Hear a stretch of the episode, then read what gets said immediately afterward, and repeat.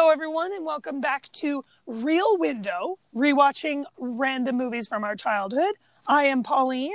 And I'm Lisa. And we are rewatching uh, a movie this week called Sneakers, starring the ever lovely Robert Redford, uh, Sidney Poitier, Dan Aykroyd. Such a fantastic uh, Such cast, great list cast. An of incredible people. cast. Uh, for anyone who hasn't listened to our podcast yet, um, one of us picks a movie for that we watched when we were younger, and then we rewatch it and discuss all of the things we didn't understand and why it's different watching it as an adult, and if it holds up, and if you know if you should watch it or check it out, or if you did check it out and you've got opinions about it, we'd love to hear about those. Um, let's start with a basic synopsis, uh, which has now been defaulted to Lisa's territory because Yeah, she yeah. just does a better job of it.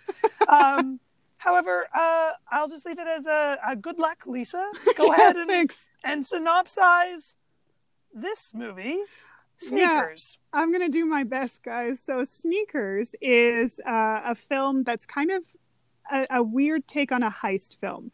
And it stars uh, Robert Redford as Martin Brice, a young, uh, a man who, in his, when he was young, uh, ended up pulling a prank that hacked into very official government sites and basically A federal crime. Federal a prank, crime, shall a we say. that is a a federal, federal crime. crime that basically rearranged money that shouldn't have been rearranged with his good buddy Cosmo. Cosmo got caught. He did not. Years later, he now runs a team of very odd characters who are all very good at their jobs, and whether it's hacking or whether it's former CIA. And their goal is to basically, on behalf of companies, break into their own company and then they tell them whether it's secure or not and what they need to fix. However, his past comes back to haunt him when men who claim to be from the NSA tell him that if he doesn't steal a black box from a astrophysicist cryptologist, um, he's going to be sent back to prison. So he and his buddies perform the greatest sneak to steal this black box but once they do they realize they've kind of gone in over their head. There is many twists many turns to this. Who can they trust? Who can they not trust? And how do they get out of this without ending up in prison? Uh, and this one has complication after complication but great charismatic uh, actors and a lot of humor for uh, such an action sort of comedy and it's a very it kind of covers a lot of genres guys and if it sounds like i'm not giving as in-depth uh, scenario as normal it's because You're right. That's you're absolutely true. right if She i is not. did though i would be spoiling so much more and we are going to get into it i'm sure as we go but with all the twists and the turns this synopsis would end up being like 15 minutes long Yeah, like there's no brief summary that you can give for this movie. yeah Because we were just even saying before we started recording how it's like, do I understand? How to provide a synopsis? That's a good question. That's an excellent question. Yes. And what I will say is so the team that uh, Robert Redford has with him, Pauline mentioned Sidney Poitier, he's an ex CIA m- member.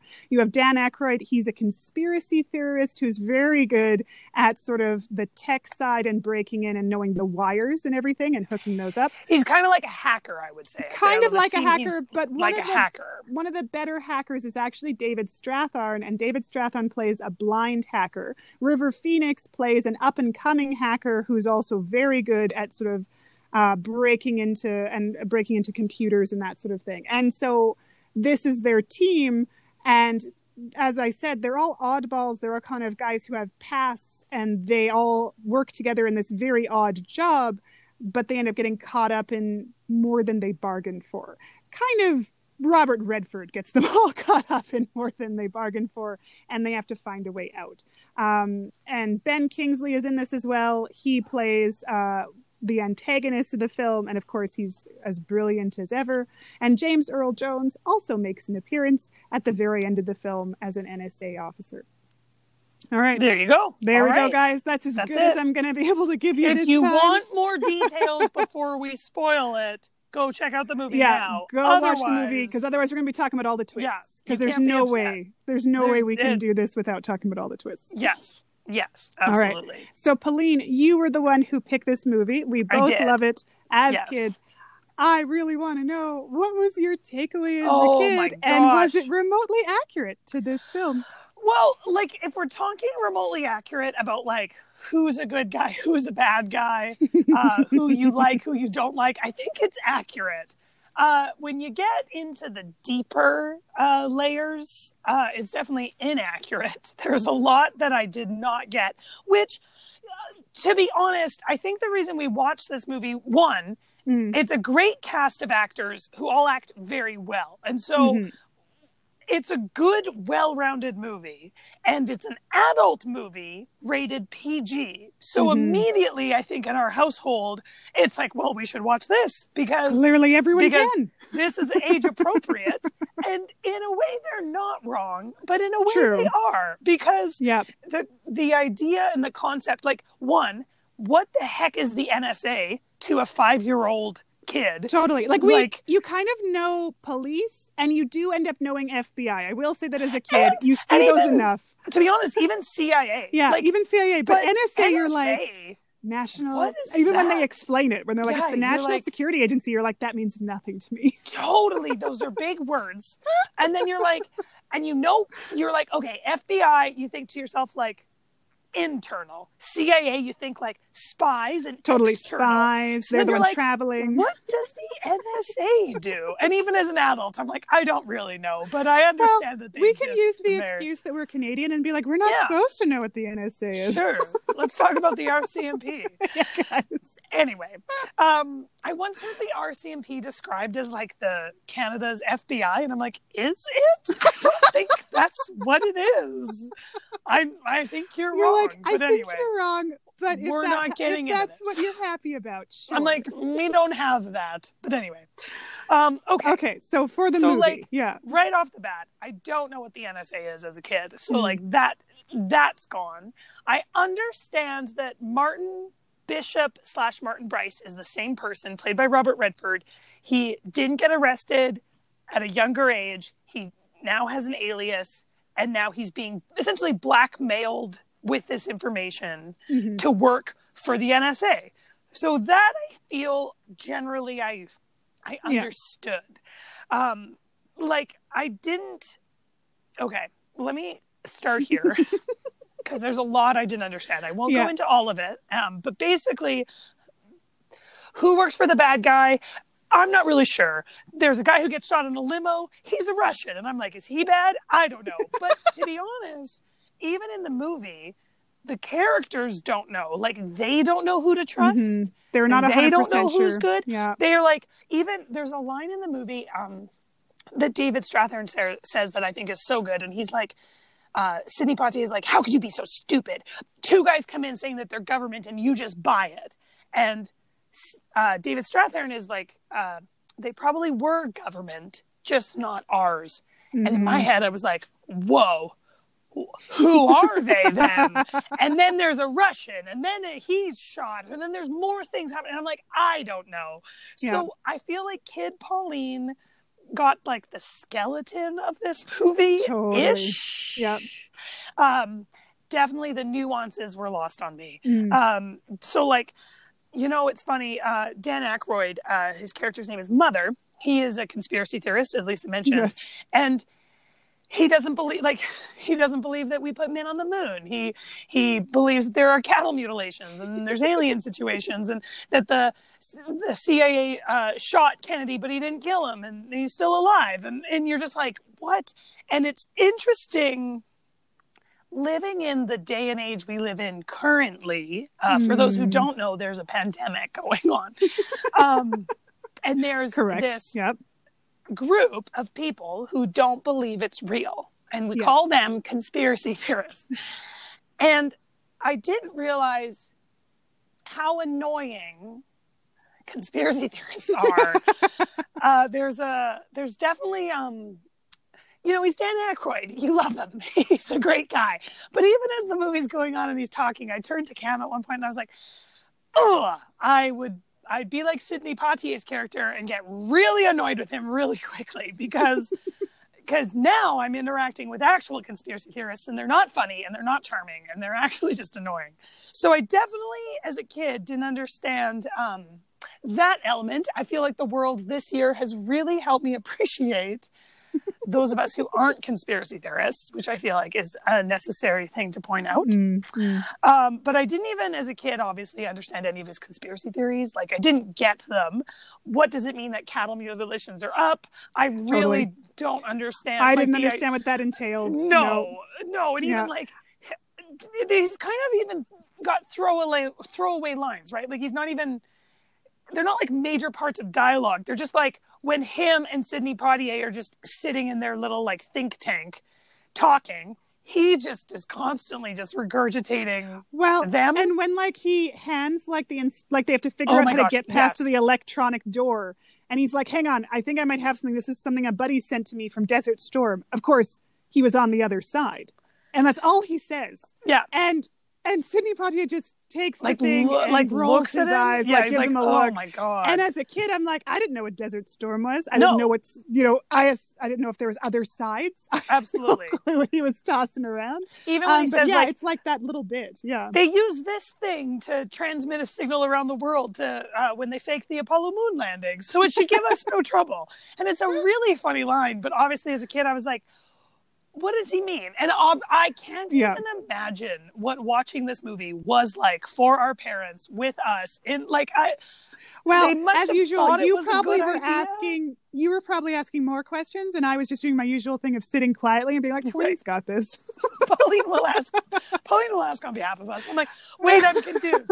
Wait, I'm confused." So basically, Whereas if you weren't there, I would just be like, "Just watch it, accept it. If you don't understand it, eventually you'll figure it out." Or when they laugh, you laugh. That's how it goes in this house.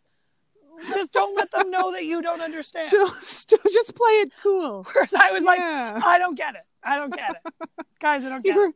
You were more honest. Yeah. Oh, um, okay, so what I so like at the beginning of the movie, they're breaking into Mm. the bank, and yes. as per usual with Pauline, when whenever in a movie they're it's like in Raiders of the Lost Ark, they're establishing the characters and Oh, yes. and so like I always thought uh, for those who didn't listen to our episode on Raiders of the Lost Ark that the idol at the beginning like was gonna come back again? Mm. and then it doesn't. And so like you're you're in this scene and you're invested in this scene and you think that this is going to matter. And then like it doesn't. And you're like whoa whoa what happened to the idol?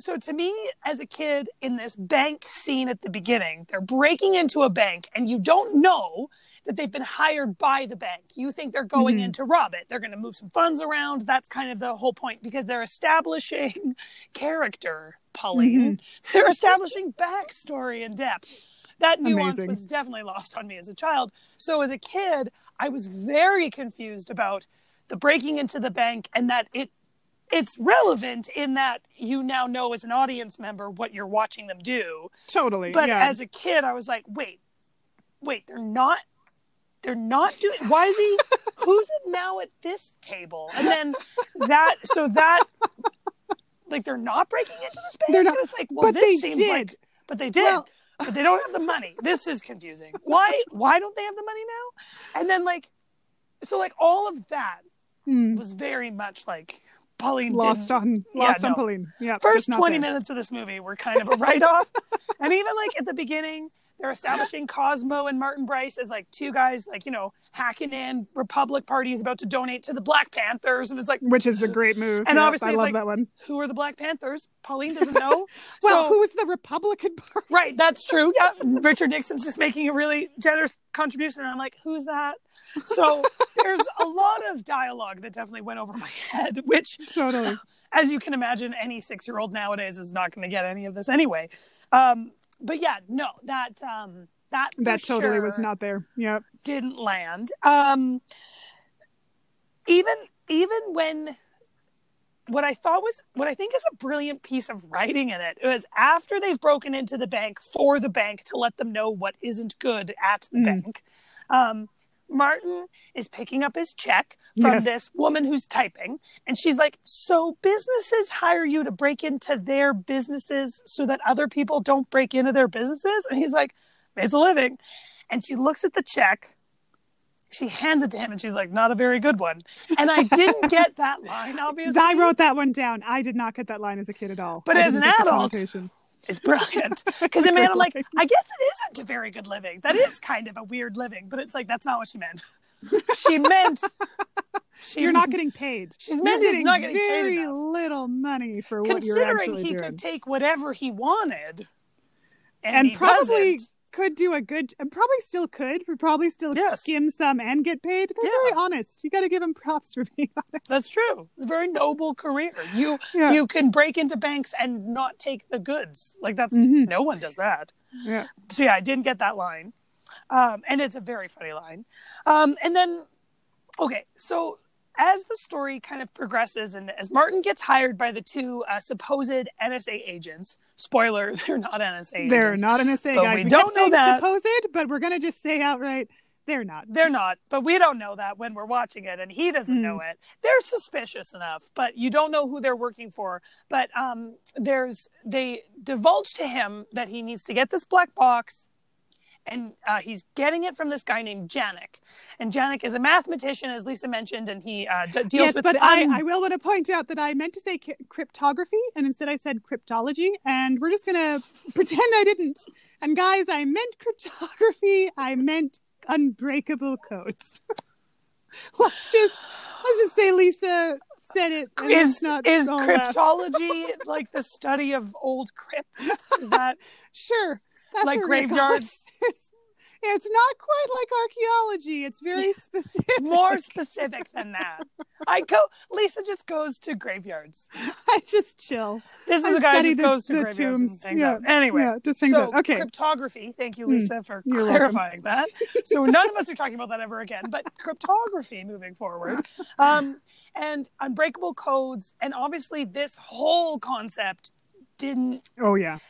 I how who none of us adults can understand cr- cryptography, and like the idea of having like numbers so big that all the computers in the world can't break them down like that's big i think for any adult brain Mm. to try to wrap their head around in theory so as a kid i definitely was like wow this is above my scope like it was This is definitely uh, uh, what's happening? What's going on? Math. Yeah, I so that understand that, math exists.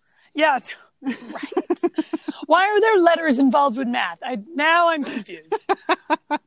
I thought math was numbers. So um so there's lots of things moving from like that point onward that i didn't get but like even um uh Setec astronomy. They talk about how janek is working in these like Setec astronomy. They don't know if it means anything. Da da da da da. And so yeah, it's that basically an unknown corporation or company or something that he's working and for that he's working for. And the NSA are the the NSA agents the false NSA agents are the ones that give that information to Martin of course. And they say they claim that they don't know what Setec astronomy means and Martin just kind of accepts it at face value at first but it starts Right. to niggle at the back of their brains as they continue on their heist Yeah.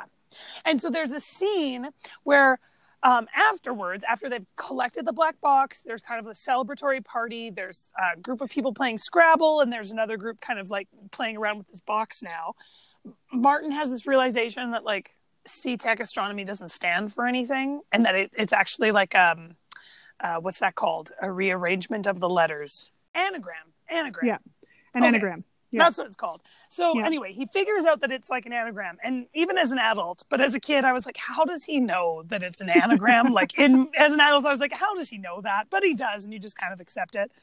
Um, but it, there's so like that was that whole realizing what the black box was, how it's not just a code breaker, it's like the code breaker. Like yeah, you show- they show the American scene- websites yeah. they show the scene about like uh, breaking into like the Federal Reserve or uh, crashing an airplane uh, and air traffic flight, and- control yeah. and you're just like as a kid it's like wait what? Like there's a like there's so much about that that's just incomprehensible and maybe it'd Mm. be different for kids nowadays because technology is just so like ingrained in their hands at right but this is two. like early age of computers guys and so this concept that encrypted websites could be broken open by this code breaker and what an encrypted website was what Oh, that- like what a federal knows what that reserve was like you just as a This kid you're like sure 1992 it's not like websites were a thing for like google didn't exist like we're talking Mhm. 1992 like this is before most places had computers in their homes Oh, so exactly. it's this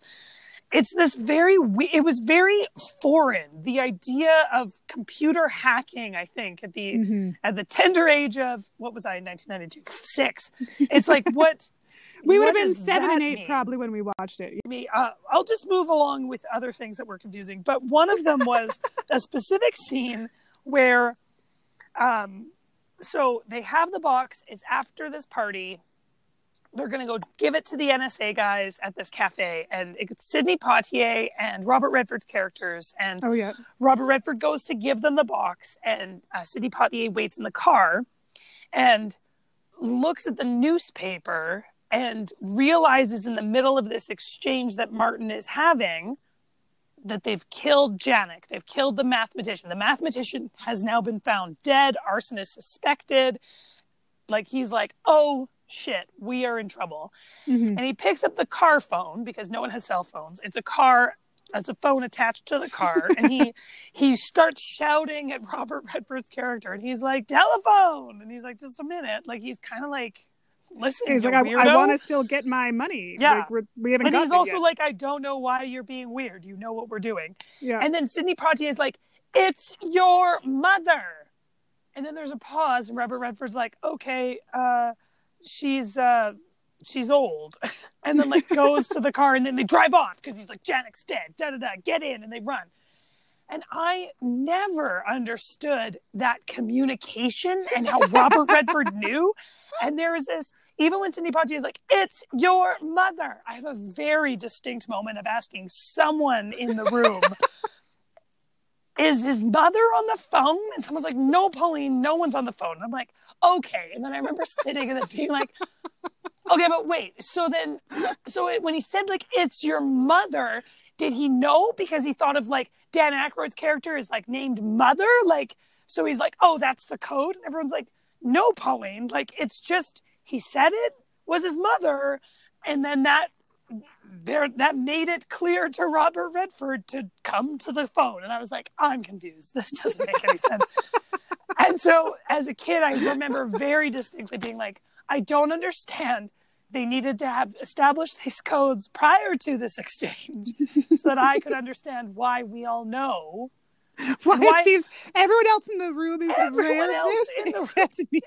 I'm like, wait a minute. And then I was like, I didn't miss it. I just, I'm like, wait. So is it because Dan Aykroyd's character is named Mother? And there, everyone's like, Pauline, why would that matter? I'm like, I don't know, but I don't know why anything matters right now. So The I, world is so confusing to me I as a small child. totally. And I remember being so confused, and no one could really give me an answer as to how Robert Redford knew. And I was like, Mm. okay, so we're all just accepting this then. Okay, got it. Okay, well, that's the code now. If you want out of a conversation, it's your mother. Got it. Exactly. From now She's on, we can say that, and it'll be perfect. Exactly. Everyone will know what it means. Totally. Amazing. Um, Amazing. I didn't Yeah. understand why they killed the Russian ambassador. I still don't really like who's the guy. Like, is at the time, like I Hmm. do, but at the time when he's killed, you think he's an FBI agent, and then and he kills him, and the, then you're the like, guy who kills the Russian. So yes, let us just back up one Okay, because again, sorry, yes. this is this is a film that has It's a lot of twists and turns. So Pauline is tossing out a lot of really quick plot moments, and I have a feeling for anyone who hasn't listened to this movie, this is now sounding like a and by jigsaw puzzle. to the Watch movie, the movie, but um. Thanks, Pauline. you're welcome. That's what matters most right now. Um, this is basically a jigsaw puzzle that she hasn't put together yet. So when she's referring to the Russian, so another character we have, two characters we haven't talked about yet. One is Liz, who is a former flame, on again, off again, with uh, Martin, Robert Redford's character. Very sophisticated, and clearly they have a past, but they don't go into a ton of detail. A lot of it is implied, and it's quite nuanced with their conversations. You just get a lot from how the actors connect with each other and the occasional little lines they toss out. There's also a friend of the two of them who know this guy, and he is a Russian uh, sort of consulate ambassador. Uh, he's now what is he? He is given a new title and everything. Consulate actually general something Yeah. something. attaché? Yes. And- Ooh, yes. Yeah, that's the fancy word on his card. And but it's implied that that's not exactly what he is. He's someone who is actually in the know of all of the Russian sort of C, like KGB, KGB. and and sort of what their equivalent of a secret service would be and Robert Redford knows this about him so when he realizes that a the NSA agents aren't NSA agents and tried and like they've killed Janek the mathematician but also probably would have killed Robert Redford if Sidney Poitier hadn't interrupted their conversation the deal that was about to go down he of course doesn't know who to trust but he thinks it could be the russians because as david strathairn says earlier it probably was government just not ours and russia would be the obvious choice in 1992 so he then goes to where this friend for this friend of his is sort of untrustworthy friend. So he's aware Yeah, that he's like not he's- someone that he would you know divulge secrets to but he's someone who he knows Well, and, and they do a good job length. of Yeah. establishing it, even because they've encountered him earlier in the movie when Liz Mhm. and Martin have gone to see Janek's mathematician presentation, essentially about unbreakable codes, and Mhm. she kind of you like her, you like her right off the bat. She's very Mhm. likable. very she's strong, very strong. intelligent. Yeah. Yes, she's very sassy. Everything about her is uh, quite enjoyable, and so you connect with her, and she doesn't trust him, and She and doesn't trust know it. The Russian. you know it. And so there's something about him that is kind of off putting. And you can't really put your finger on it because he doesn't really do anything. But she's not a fan. And so Well, and it, it's implied that it's because even though the Cold War is over, there's still there was a lot of fear with Americans that could you actually trust the Russians or not? And that is what is shown Yes. with Liz, and that's what's shown with this character. And so Robert Redford then, because he has no one else to talk to about this and thinks that it could be the Russians, interrogates Greg and like you know with a gun in his hand, uh, and basically Greg, the Russian, then takes him into his car to sort of try and figure out who these NSA agents actually are and is showing him old um, books that have uh, American agents who the Russians tried to turn at some point before they ran out of money to do so. And that's how he's able to identify one of the NSA agents. And then they get pulled over by some other gentleman who claims he's from the FBI. And this is where, again, as children, you're like, okay, now we've got the FBI. But Right. he's not actually a member of the FBI. He just says he is, pulls Robert Redford out of the car, and then uses Robert Redford's own gun to kill Greg. And as a kid, you're like, whoa. what just happened? I need you to back the truck up because in the last 30 seconds, a lot has happened and I have questions. Because you're like, the FBI is supposed to be the good guys, but he's now killed Greg. Greg wasn't necessarily a good guy, but he also wasn't a bad guy and seemed to be helping Martin. So why would the FBI agent kill him? Is it actually an FBI agent? If he's not an FBI agent, who is he? Who is he? Just like this. And then you And- see that the one of the NSA agents, um, Wallace, Yeah, Wallace. Yep. uh, basically comes up, and you're like, oh, okay, they know each other. This not real FBI agent is friends with the not real NSA agent. But even then, as a kid, you're still like, what is Yeah. happening? I, I like as a kid, I definitely, I like, I knew he must have been bad, obviously. But then, like, because then you see the bad NSA agent coming up, you're like, oh, okay, they're in cahoots.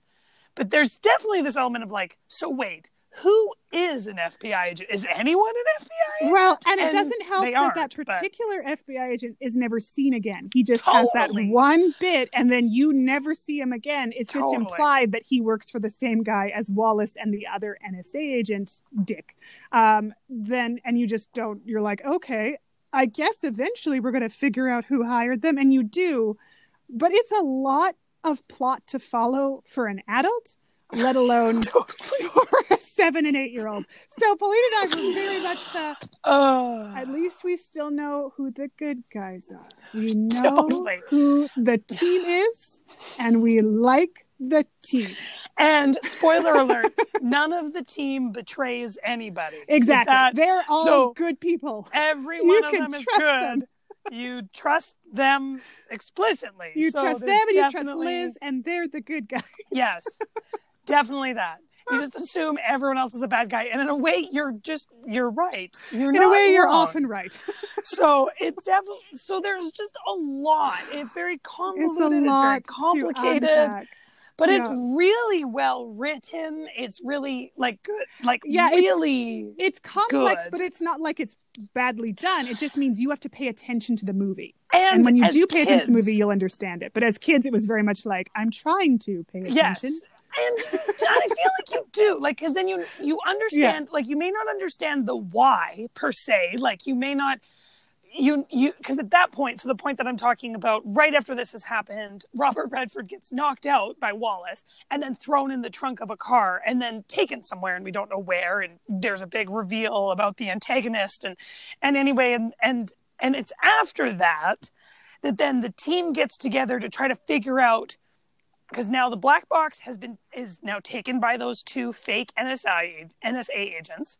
And the guy they work for. And the guy He's they been work given to the guy they work for, Ben Kingsley. They now are like, okay, we need to figure out where they took Martin and put him in the trunk and and figure out where he went so we can get it back so we can make a deal with the NSA because right now we are not only accomplices to sealing this box and essentially giving it to bad guys, but they now think we killed not only Janek because they've there's now been this anonymous tip, so they they're now imp- implying that now they will be charged for the murder of Greg, the Russian ambassador who just got shot because the fake FBI agent has Used Robert the Redford's Robert. Redford's gun with his fingerprints on it, which obviously as a kid that didn't land.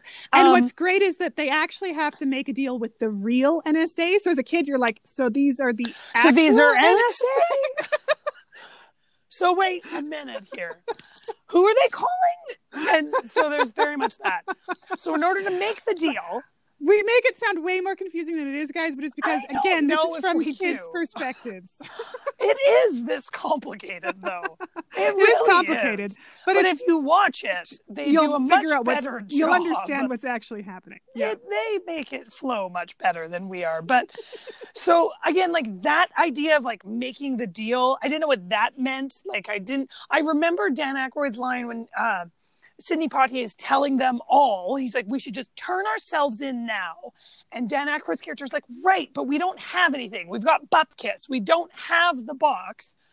All, we can't offer them anything. We don't know where it is. We don't know who has it. We're gonna get we 20 years in the in electric, the electric chair. chair. and that's what he says. We do make a deal now. We get 20 years in the electric chair, and so it's like you understand the as a kid that line to me. I was like, okay, I understand the gravity of their situation. I don't know why. And I know they need the box, and they need to figure And out how to to- get the box. Totally Got it. And the, yeah, and it's how they figure it out is brilliant, and I love that part of the movie. I would say as a kid, that was my favorite. It was one of the most fascinating things ever. It was Totally. so cool how they figured it out because their cast member that we like my personal favorite as a kid, Yes. aside from Sidney Poitier, because I always love Sidney Poitier. Who doesn't? Um, right? Was actually David Strathairn, who's the blind hacker, and he the tech he uses because he's blind is so cool. As a kid, you're like, whoa! Like he Yeah. has a very special keypad that basically when he's reading a screen on a computer screen the bumps for braille are popping up throughout this like strip. And so he just f- holds his fingers over top and feels them until he's properly read them as they shift and change underneath his fingers. Like you're just like okay.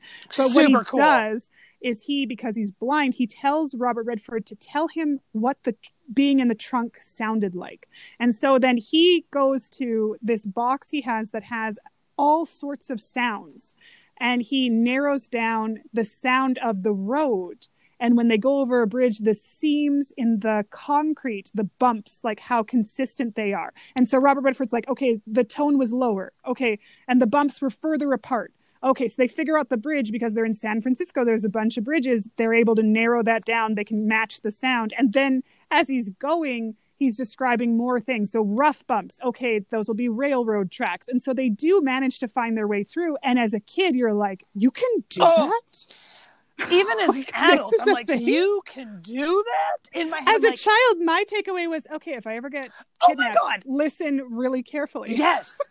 Accurate takeaway of this movie as a kid. If you're in the trunk of a car, listen very carefully to what the Because road sounds you'll like. be able to tell experts and they'll be able to recreate Yes. it. Which is 100% true. Um, totally that's always what the police do Definitely. Plus, we all know kidnapped children give uh, perfect Very reliable. reliable information. They definitely have a, a full understanding of what roads sound like. exactly. oh, but man. it's it's one of the it's best. so brilliant. it's so good so and it's fascinating. exciting and it's interesting and and then they have to Mhm. break into this building that that again is you think it's a toy company or like it says it's a toy company and Robert Redford's character is like toy company my ass that's like high wired fence on that uh going around the perimeter Yeah, everything the whole about building, this building says go, away. Yeah. there's no way this is a toy company and you're like oh brilliant Robert Redford you're so smart So in a way, it's interesting because it's almost like heist after heist. So you see them do a bank heist at the start, and then you Yes. see them have to do the heist to figure out how to get Janek's black box, and then they have to figure out, oh no, they lose the box now. They have to get it again. How do we break into the toy company? And like that, and each heist Yeah. is more complex. yeah Each heist has higher stakes, and you see how competent they are as a team, and you want them to like. It's very clever how they break into the toy company. And as a kid, you're just like, oh.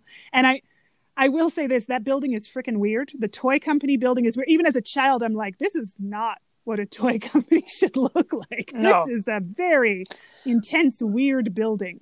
but Um, there but are so toys present in a way which is odd, right because then you're like wait but it's not a toy company i think we all know that and there's very high security but then like It's the- so interesting. so there's a character in this movie as well his name is werner brandes and he works next door to the office that they're trying to break into so he's in the building he works at Playtronics. He's developed a microchip uh, that and for a toy where you can make commands to this toy dog and say like "play dead" and it plays dead.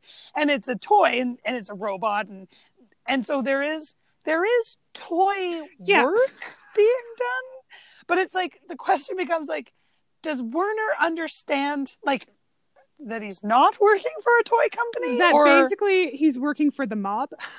right it's a very it brings and it's like why would there Oh, be so much security in this building if it was a toy company? Who's stealing yeah, all these he should be questioning everything about his a work. little bit definitely. Like the fact that actually a toy is and i didn't actually clock that until adulthood rewatching it now i was like wait there is a toy does he know who he works for And I'm gonna very- does everyone in that building know who he work they work for? right I'm gonna Does say no one- limited knowledge. does no one question the high security of this building I guess the microchips would be of high value. Yes. so that's definitely an interesting plot point, but it's really good. And Mhm. honestly, as a kid, it's it's when they're breaking into the office to get the black box, it is a nail biter. Like Mhm. everything about it, you're you're cheering for them the whole way. It's so well done. Mm-hmm. Like even um, so for anyone who didn't watch it, and again, spoilers, but um, there's like all these high tech things. One of the things that I did question as an adult, so they've got like, okay, there are these sensors that Mhm. determine uh, as soon as the ro- the room is raised even 0.1 of a degree, the sensors go off because it means Right. that someone's Someone in the has room. entered the room. Uh, they then obviously it's like they need to figure out how to beat this motion sensor that also is a heat sensor situation. Mm. It's like, why don't they have security cameras? like in the room. Totally. they have a heat sensor, they have a that. motion sensor, but they don't have have security too, cameras. right? How do that as well? But it's like there are security cameras all over the building, and then just not in this room, I guess they really trust that those sensors are going to do their job. right? And that no one could get past all the other things. No one can get past all these things, which, which- isn't necessarily wrong. It's Right. just funny that such a paranoid company wouldn't also add in security cameras yes, in that room. and there's And- a few things. And the only reason I can think of why they wouldn't is because it has that's where all the shady dealings are done in the So company. don't. So they don't want a record of it. So that was what I always assumed true. was the reason. Oh, see, there and that's you go. why they go by the, as an adult assumed that There you not as a go. Okay, so that was what my logic Yeah. was because yeah anyway Yeah. Okay. So it's safe to say I didn't understand a lot of this movie as a kid.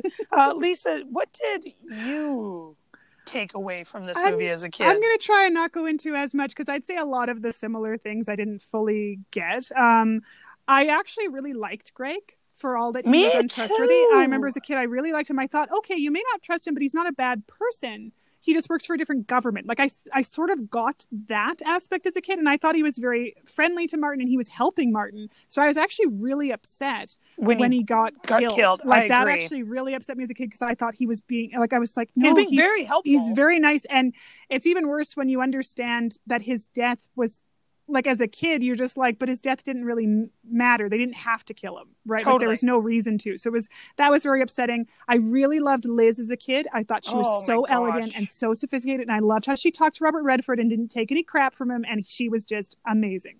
Um david adult, strathairn still as i said totally. David strathairn as i said is my was my favorite as a kid. I loved him. I loved all his tech. I loved seeing how he worked through Mhm. everything. Um i did love i actually as a kid had a lot of empathy for and i'm going to spoil a big part here guys so if at this point we've spoiled a lot but i'm going to do the last big spoiler ben kingsley is revealed to be cosmo the friend of robert redford who at the very very start of the movie because they're young college guys and they're both doing the same crime and cosmo's the more reluctant one robert redford's character is kind of this Cocky. uh, cocky. I'm doing it just for kicks. Cosmo actually, Ben Kingsley actually believed legitimately what they were In the doing was was a cause was like a good thing to be doing. And he's the one who gets arrested. And what's told halfway through the movie because um, robert redford's team didn't know this about him. They find out because he has to tell them i'm now being blackmailed by the nsa you guys help me out kind of thing. And they're debating whether they want to help him. And later, one of them asks, like, you know, asking for more details about why Ben Kingsley's character Cosmo got caught and he didn't. And he explains. And they're like, well, did he ever forgive you? And he says, I hope so. He died in prison. And as a kid, I was like, what? I was really upset because even though Cosmo was really briefly in, he seemed like a nice guy, and that's a bad Totally. way for him to end. And then when you find out that no, he didn't actually die, instead, he's helped, like he ended up being, you know, taken out of prison by the mob because he was so useful with how he could hack with everything, and they basically faked his death, um, and he's alive. I actually, as a kid, had a lot of empathy for him. Totally. I thought that Robert Redford, like when he was upset with Robert Redford, when he was mad at him, when he was still seemed kind of friendly with him, I really was upset with how his fate turned out. Like that, I, I was upset that he was antagonistic, but I understood why he was antagonistic. I, Yeah, it was. I liked it was his- unfair. It was very was- unfair. It's very unfair. And he gets the short end of the stick at the end of the movie because, of course, the black box. Not that I think he should have it, because he basically wants to use the ultimate code breaker to basically completely tear down every system of government and banking and everything and start from the ground up. And that would, you know, cause a lot of problems. Um, and he goes to an extreme. As a kid, though, I still was like, but he but he's not a bad person. And he had the worst fate. Like it really upset me. Like he as Mm. a character was such a complicated one.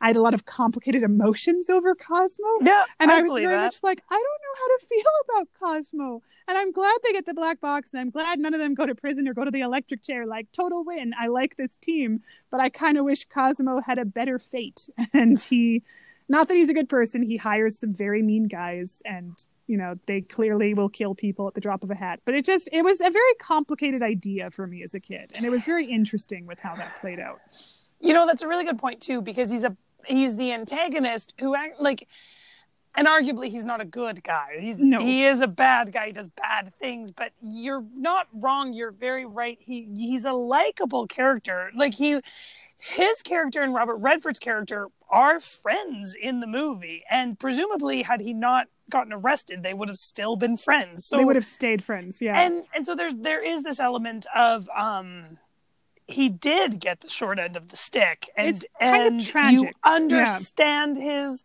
animosity there's a there's a moment where he's given the opportunity to kind of give Martin a taste of his own medicine because he was reluctant to participate. Martin went out and got pizza. He gets arrested, goes to prison, and Martin gets off scot free. And so he's just kind of like, "Here, I'm gonna I'm gonna change this for you. Jokes on you. Now they know your alias. I've just used the black box to let the government know where you are, essentially. Mhm. And you don't you're You not don't necessarily like, you, you don't yeah but you like that he did it, but, you also totally get why he did it and i and as if i was in his position i might do the same thing. Yeah. I'm not gonna lie. If I had to, I might be rather antagonistic to him too if I met him afterwards and would Yeah, probably want to put him I in was- prison and be like, yeah. to have a turn, have a turn and see how fun it actually is. And like 12 years in prison, that's a long time in prison, man. like, it's not like he it's a just, it's not like he got not like he was- probation. Well, it's not like he was in there for a year and the mob went, "You're useful. We're going to get you out." It's no, no. It took twelve years.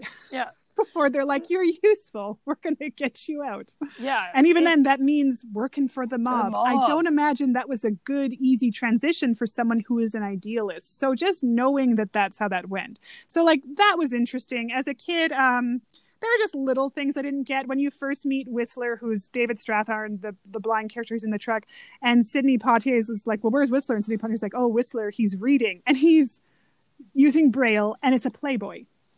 I didn't get that as a kid.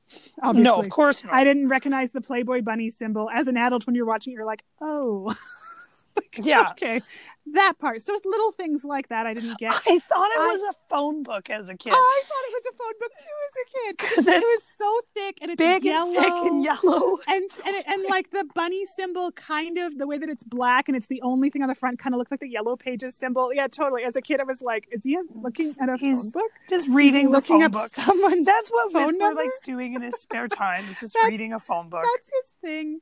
Um, and so like I would say otherwise I'm the same with you. I got certain points of it. I didn't get others. I thought the NSA agents were actual A- NSA agents until they revealed they weren't. Like I just it was very interesting to have all these like reveals, reveals, reveals. And so then as a kid you're also like, well, I don't know anymore. Totally. I don't know anything anymore. But at the same time, I still enjoyed it because the characters were so funny. They were so good together. River Phoenix is very entertaining. He's the most childish member, obviously, because he's like the youngest one. He's the hotshot kid. And so there's just like funny moments throughout it, right, with all the characters. And so I liked how they played off of each other and made fun Mhm. of each other. Yep. And as a kid, even if I didn't fully grasp all the nuances, because I got the basics of it and because I liked the characters and because it got tense and exciting at times when they were doing the heists, and I understood that the the basics of the heists, I could get very wrapped up in it. And so that I would say was why I, I kind of kept watching it and why we Totally. kept watching it. And still, despite the fact that we got confused, we kept watching it anyways. And I mean, obviously, we figured it out with each watch as we got older and have grown to love the movie even more. But that's basically it. I would say Yeah. I'm in agreement Yeah. with you. That's a solid synopsis Yeah. for both so, of us, I think.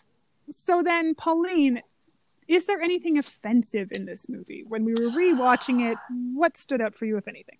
Um, I there wasn't actually anything to me other than um there's a scene where there's a security guard uh, at the Playtronics place who referred to Sidney Poitier's character as Midnight, Midnight. and Yeah. but it's very like it's it's not I, It's not is the wrong word yeah because Sidney Poitier is immediately pissed off and you know Oh, and what the he look said he Oh. gives him, you're like, that Sidney Poitier is about to kick this guy's Like, ass, and it's going to be great. It's going to be gonna great when he kicks his ass, totally and he does, and it's yes, amazing.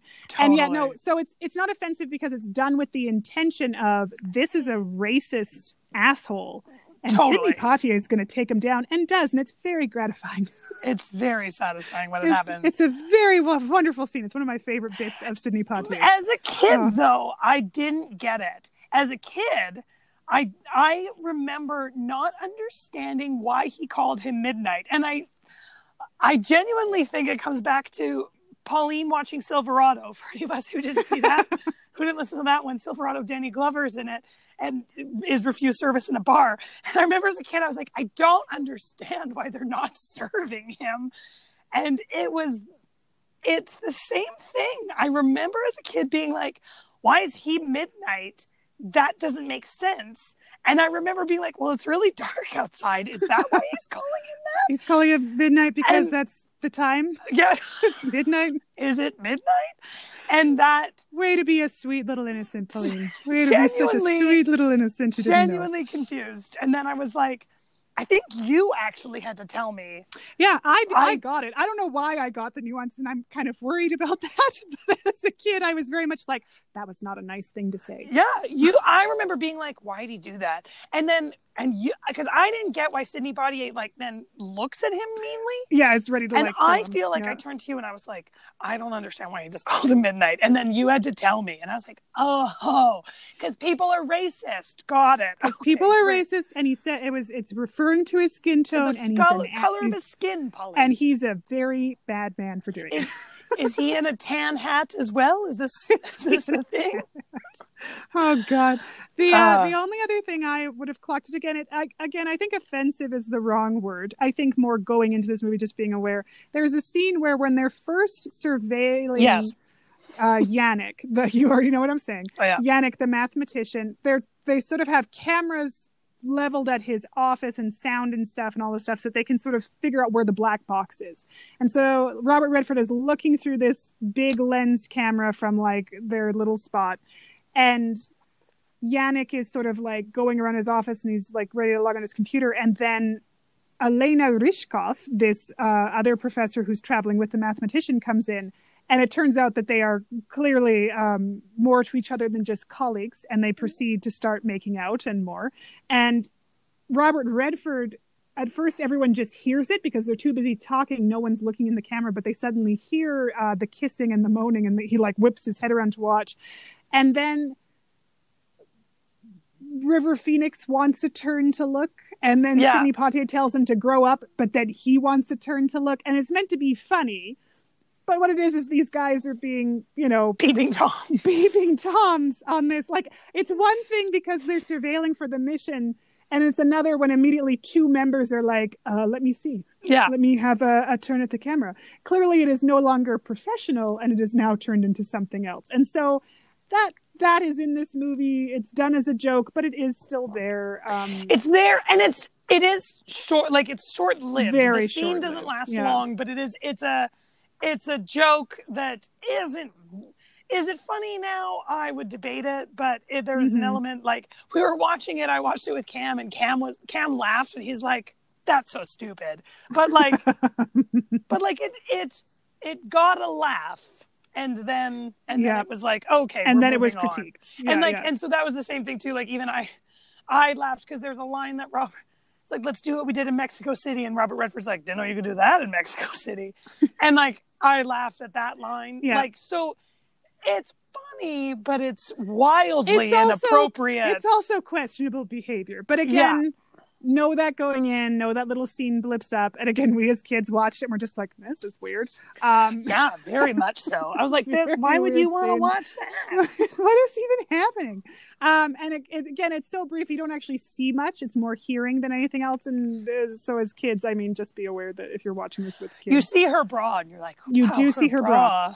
her shirt's remember her bra being like, "Whoa!" It's very sexy. Black lace. Very, I remember very being sexy. like, whoa. She's wearing got. I remember uh, being like, "She has very nice boobs." I remember thinking her boobs were very big. I remember being like, she's got big boobs. And I remember thinking, this is hilarious. I was like, why would she wear a black bra with a white blouse? You thought that? I remember thinking, like, well, that doesn't blend. Like, I not That's amazing. not the word blouse. Obviously, that Yeah. didn't come out in my six year old dialogue, but it Seven-year-old definitely. brain was not thinking. Yeah, blouse. but it definitely was like, well, that is an obvious color contrast. That's not a good pick. Um, Nope. Anyway, but go. yes, yeah. that was the other thing I was going to mention. Other than that, yeah. nothing. So those those would be the two. Yeah, the two Nothing else to- there. yeah.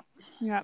But Pauline, does this movie pass the Bechdel test? And would you like to remind everyone who may or may not know what is the Bechdel test? I would love to tell everyone about the Bechdel test, Lisa. Thank you for asking. Oh, yeah. Um, so the Bechdel test, for those who don't know, is uh, it's just a test to see the caliber of uh, female characters in a movie uh, that is rarely passed in most films, and this movie does not pass it.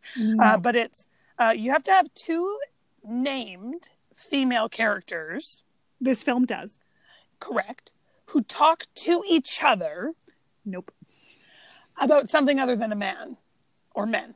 And Yeah. this movie has two named female characters who I actually would say both are quite uh, a strong presence in the movie. Mm. And but They, they, both leave impressions, but they yeah, they never talk to each other. They never talk to each other. share a scene. they never have anything to do with each other. So that's uh, Yeah. all right away. So it only passes one of the three qualifications. It's true. Such sadness. All right, Pauline, w- does this movie hold up, and would you recommend it? Um, I would say so. I would say that the movie and like out up. of a ten, right. what would you give it? Yeah. You know, I'm I'm gonna I'm gonna give it like eight point five. I I really like this Ooh, movie. we're entering the point five Yes. system. I didn't know we were allowed to do that. Okay. You could you could do like 0.9 if you wanted. I mean, uh, there's no rules here, Lisa. Lisa, we make the rules for ourselves. This is for our enjoyment. Ah, true. Okay, Um, well, proceed, Pauline. yeah. Explain why you're giving it an it's eight more than an eight. Like it's more than an 8.5 eight. Like it, this this movie is very well done. I feel like it's well acted. It's a clever script. It's well written. The music is great. We didn't even talk about that. Mm, but the music is fabulous. It's just all around a good film. There's just a few things about it, about the writing, these little tiny nitpicky things that more so kind of to me fall apart at the end. Um, for example, Give an example. so the ending, what I have to say about this movie that I find very pleasant um, is that uh, even with all the tech, it doesn't really feel really dated because No. because the tech isn't.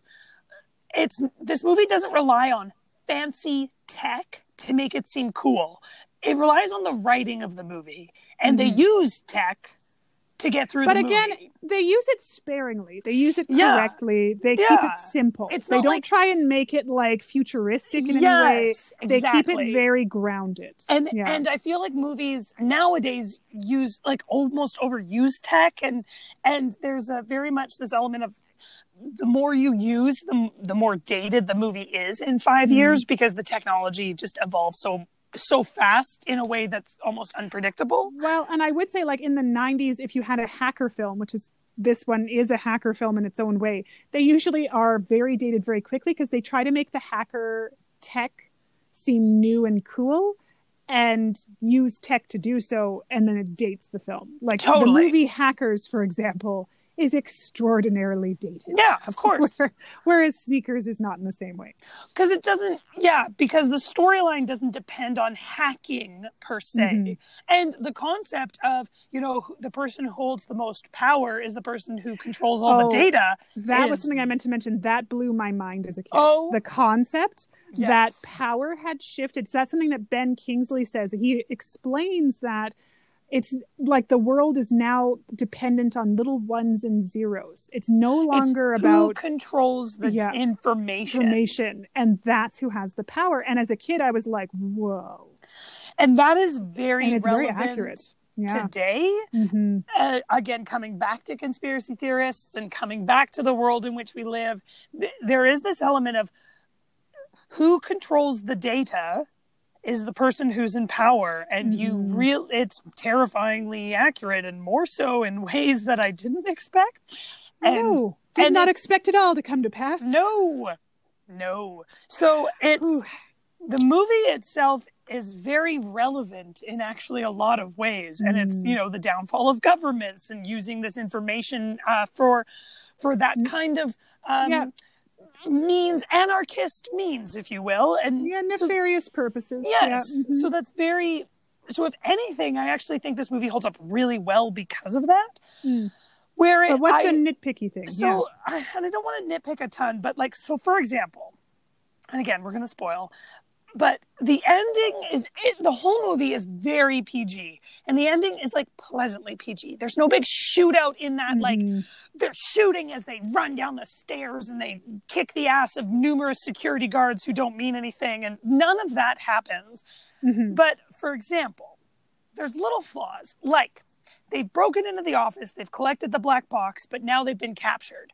So Ben Ben Kingsley and his two NSA like faux NSA agents have now taken hold and have captured uh, Robert Redford, uh, Liz's character, who's played by Mary McDonnell, and uh, River Phoenix's character. So they're kind of trapped and stuck in the building. And Cosmo, played by Ben Kingsley, is like had made Martin a promise that he couldn't kill him. He wouldn't kill his he friend. wouldn't kill Yeah. his friend. He couldn't kill his friend. And then turns to one of his, you know, art men and it says, "Kill my friend." And then proceeds to leave the room. Ah, like any good villain does. I don't need to watch you die. I I'm just gonna assume it happens. and I won't take the box with me. Yeah, that I- actually is very interesting. I'm just gonna leave and trust that nothing about this it would be too unpleasant is to gonna fall apart. happen. I couldn't kill him. It's very upsetting to me. So I'm just gonna leave. You kill him, and then hand me the box later. And then oh, totally. I will take Yeah. the box. And so it's like that. It's a bit flawed. It's a bit flawed.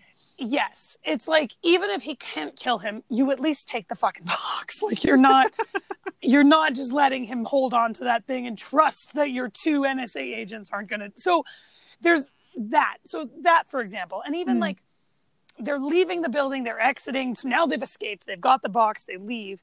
Uh, ben Kingsley's holding a gun to Robert Redford. Uh, was they stand on the roof? Robert Redford's just about to leave. He hands the box to Ben Kingsley. Ben Kingsley lets him go. Only after letting him go does Ben Kingsley open the box to reveal that the box is a fake. It's it's not the actual box. And it's like you'd think he would have checked that prior. Well, clearly he's proven he doesn't check things as closely as he he, really should. doesn't. And for a guy who works for the mob about you know laundering money and and uh, creating faux accounts and and you know being very diligent computer wise, you'd think he'd double check he got the entity that caused the Hmm. problem. Hmm. So it's like I appreciated that the movie doesn't rely on like hijinks and uh, ass kickings to exit their way out Yeah. of the ending, but the movie relies so heavily on how well written it is that there are Mhm. just these very flawed moments of writing that it's like you did They stand so out as a good, result. guys. Yeah. yeah, Yeah. like everything held up until these little moments where you just let your I can see guard down. Yeah.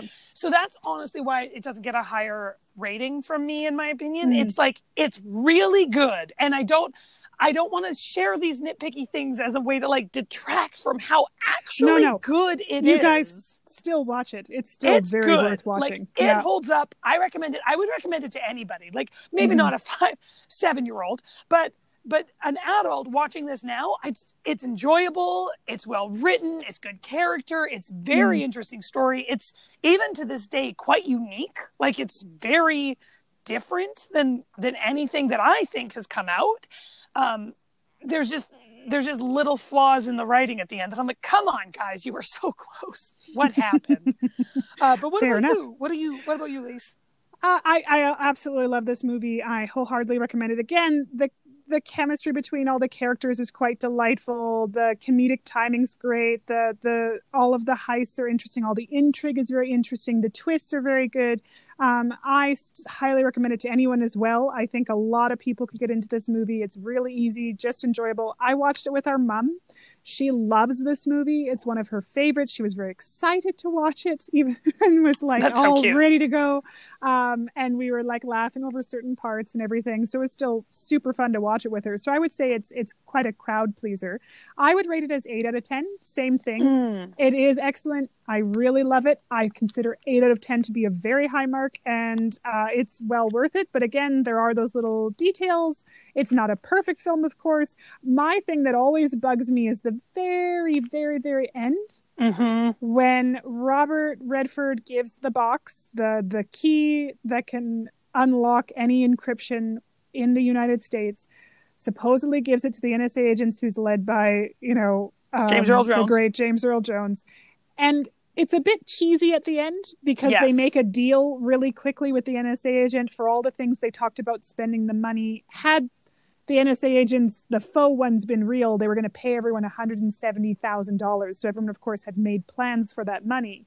And at the end, before handing over the box, they negotiate to all get their things, whether that's a European trip that also includes Tahiti for Sidney Poitier and his wife, or a Winnebago for Dan Aykroyd with a burgundy interior, or Yeah. River Phoenix wanting the phone number of one of the agents. Like all of that, it just to me doesn't fit the rest. Like it just, it's so cheesy.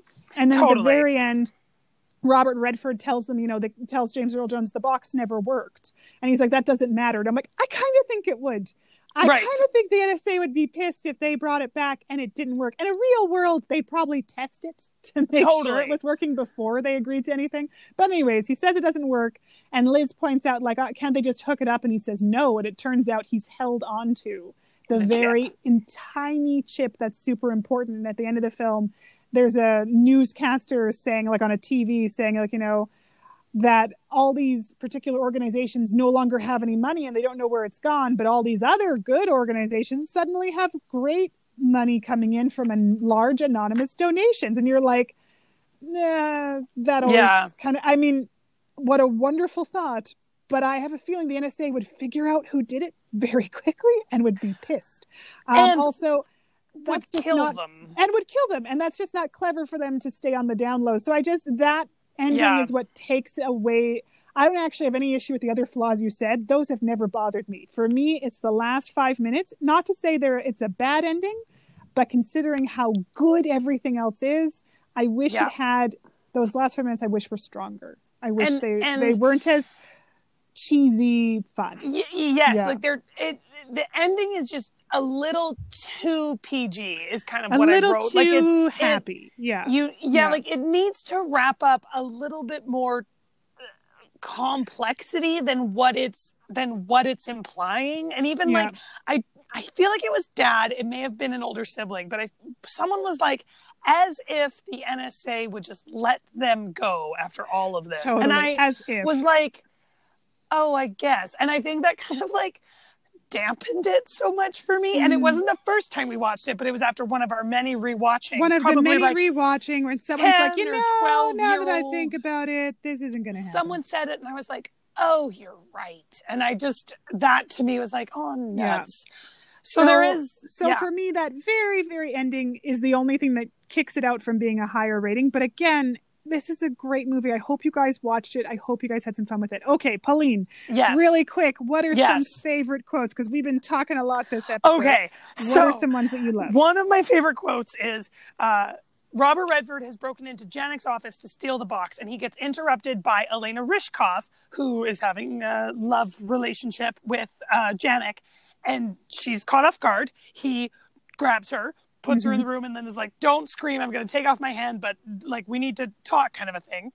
He then tells her he's a PI Mhm. and has convinced her that he's hired by Mrs. Janek.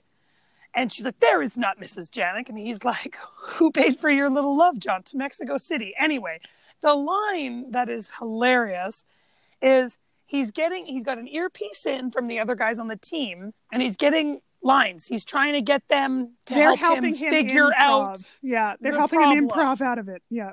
and they start a line and they don't finish it. So the line Whistler says to him is, or maybe it's uh, Sidney Poitier's character Crease, but he's like, "If you love him," and so Yes. then you see Robert Redford, and he's like, "If you love him, if you really love him, then you just keep on loving him, and never let him know that you know what he thinks you don't know." You know?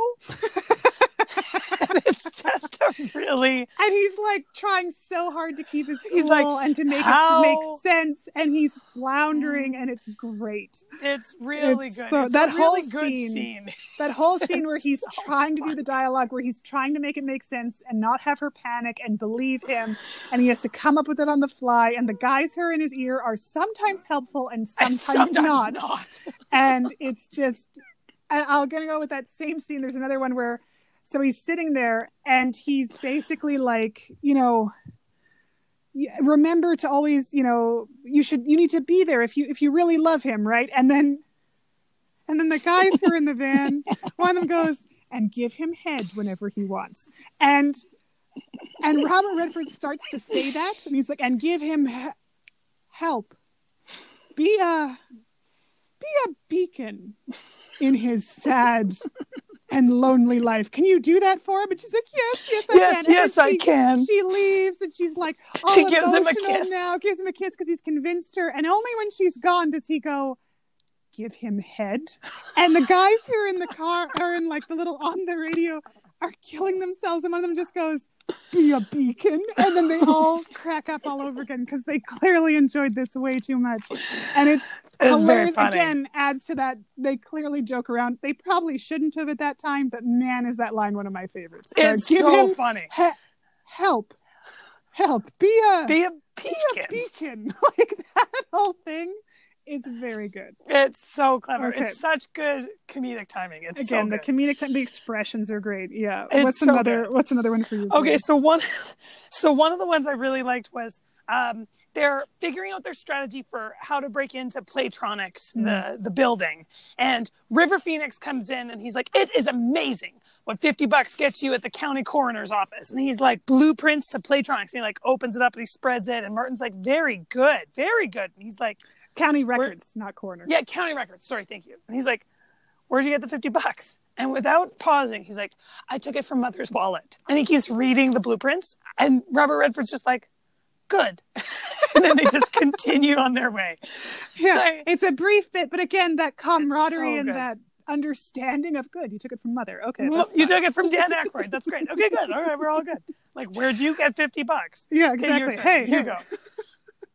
Uh, one of my favorites is actually David Strathairn's, and it's when um when Robert Redford is first telling them that he's now being blackmailed by NSA agents, and Sidney Poitier is upset. He's like, "I can't believe like you didn't tell us this and everything else and all them," and Robert Redford then is trying to guilt them, and he's like.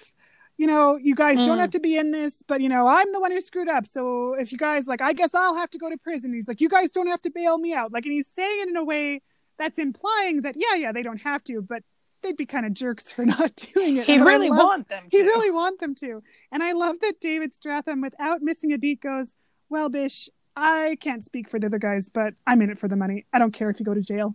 and River Phoenix, without missing a beat, goes, Me either. I'm in. It's good. And again, that, Because like, again, they're getting paid $170,000 supposedly. So that's and all they need. the camaraderie. It's definitely, there's definitely that, but it's Mhm. funny. It's very clever, clever, quick.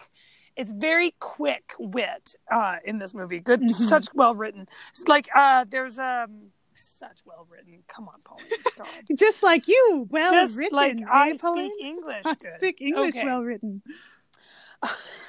so there's another scene. So they're so in order to break into the office, they got to get the key card and the voice from Oh, yeah. uh, Werner Brandes, the guy who works next door, and they're surveilling him. They're figuring out who he is and what he does, and they're like, okay, so.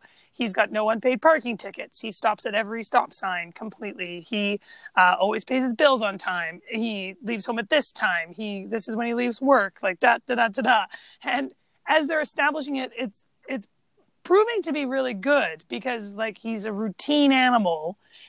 But it's so funny. They're saying all these things comes to a complete stop at all stop signs da da da. And robert redford's like great. The world's most most boring human. And it's very accurate to how werner is and i Yes. think it's really enjoyable. It's so that's one of my favorite lines. I love that one. I actually, I really like um one of Liz's lines when Robert Redford first approaches her and he wants her help and he wants her to go to the mathematician's talk and help explain it to him because he knows he's not going to understand it and it's also an excuse to hang out with her. And she's sort of telling him no, that they're not going to get back together. And at one point she says, um, I have a new group of gifted children, and I like the fact that they're under 30 because she's a she's a music teacher. I love it is a very good line because she is very good at controlling. Like Robert Redford, you know, is of course charming, and he's like trying, and she takes none of it. She takes none Yeah. of it. She gives him just as much back. She's very straightforward, and I just love that line. I think it's very accurate to how they actually Totally. all are. it's so true All right, what's uh one more? Okay, one more. And then I'll Okay, so one more is they realize they're in trouble. Werner has figured out kind of what's going on, and now he's shown up at Playtronics um, because he thinks someone's breaking into their office. And we didn't really talk about this a ton, but in order to get the black box, the motion sensors in Cosmo's office, Martin, Robert Redford, is stealing this box, but he can only move like two inches per second, and mm-hmm. any faster would set off the motion detector.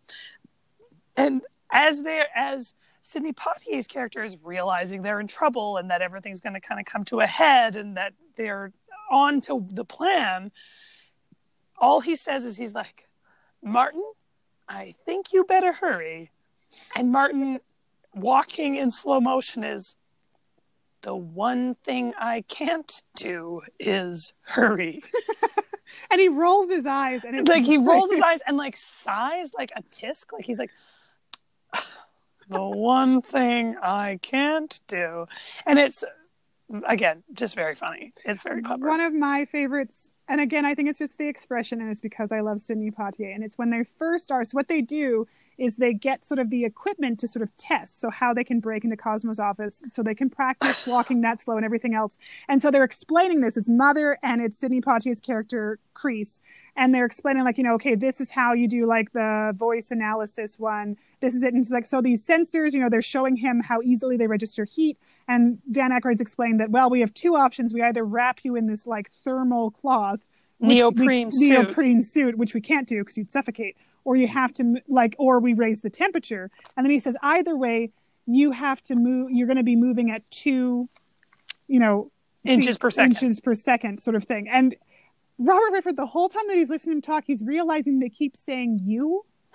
And so finally he's like, wait, why do and he's like and i gave you and i got this it's the exact same uh, type of box you can practice with it kind of thing remember to go really slow. And, and he just looks at dan Aykroyd and he's like slow. Huh. And then he turns and looks at Sidney Poitier and Sidney Poitier has this grin on his face. He just goes you get all the fun stuff It's true. and then he just walks away and he tisks as if it's a shame but Like, he's clearly nuts. delighted that it's going to be Robert Redford. And even as a viewer, I'm like, of course it should be Robert Redford. He's the one who's gotten them into this mess. I love that they make him be the one who has to walk slowly across the room. Totally. But I just love the expressions on both of their faces. And I just love Sidney Poitier staring at him going, You get all the fun stuff. and it is it they just are so funny together. I think Mhm. that's really what makes this movie. The, The, fact that it's chemistry this is just so good. it's guys. so good. The ensemble cast is amazing. It's Mhm. honestly it's it's I think out of all the movies we've we've talked about on this podcast, it's the best like ensemble cast where like the ensemble is so I'd, necessary. I'd say it's definitely so good and it's on par with like the fugitive. If you guys like the ensemble aspect of the fugitive you're getting that Yeah. and more in this one. It's very good. Very very good here.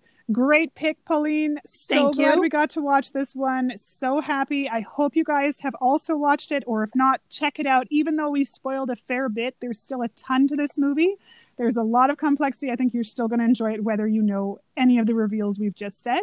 If you have watched it let us know. You can give us a shout out on uh, our twitter or on our instagram which is at real window.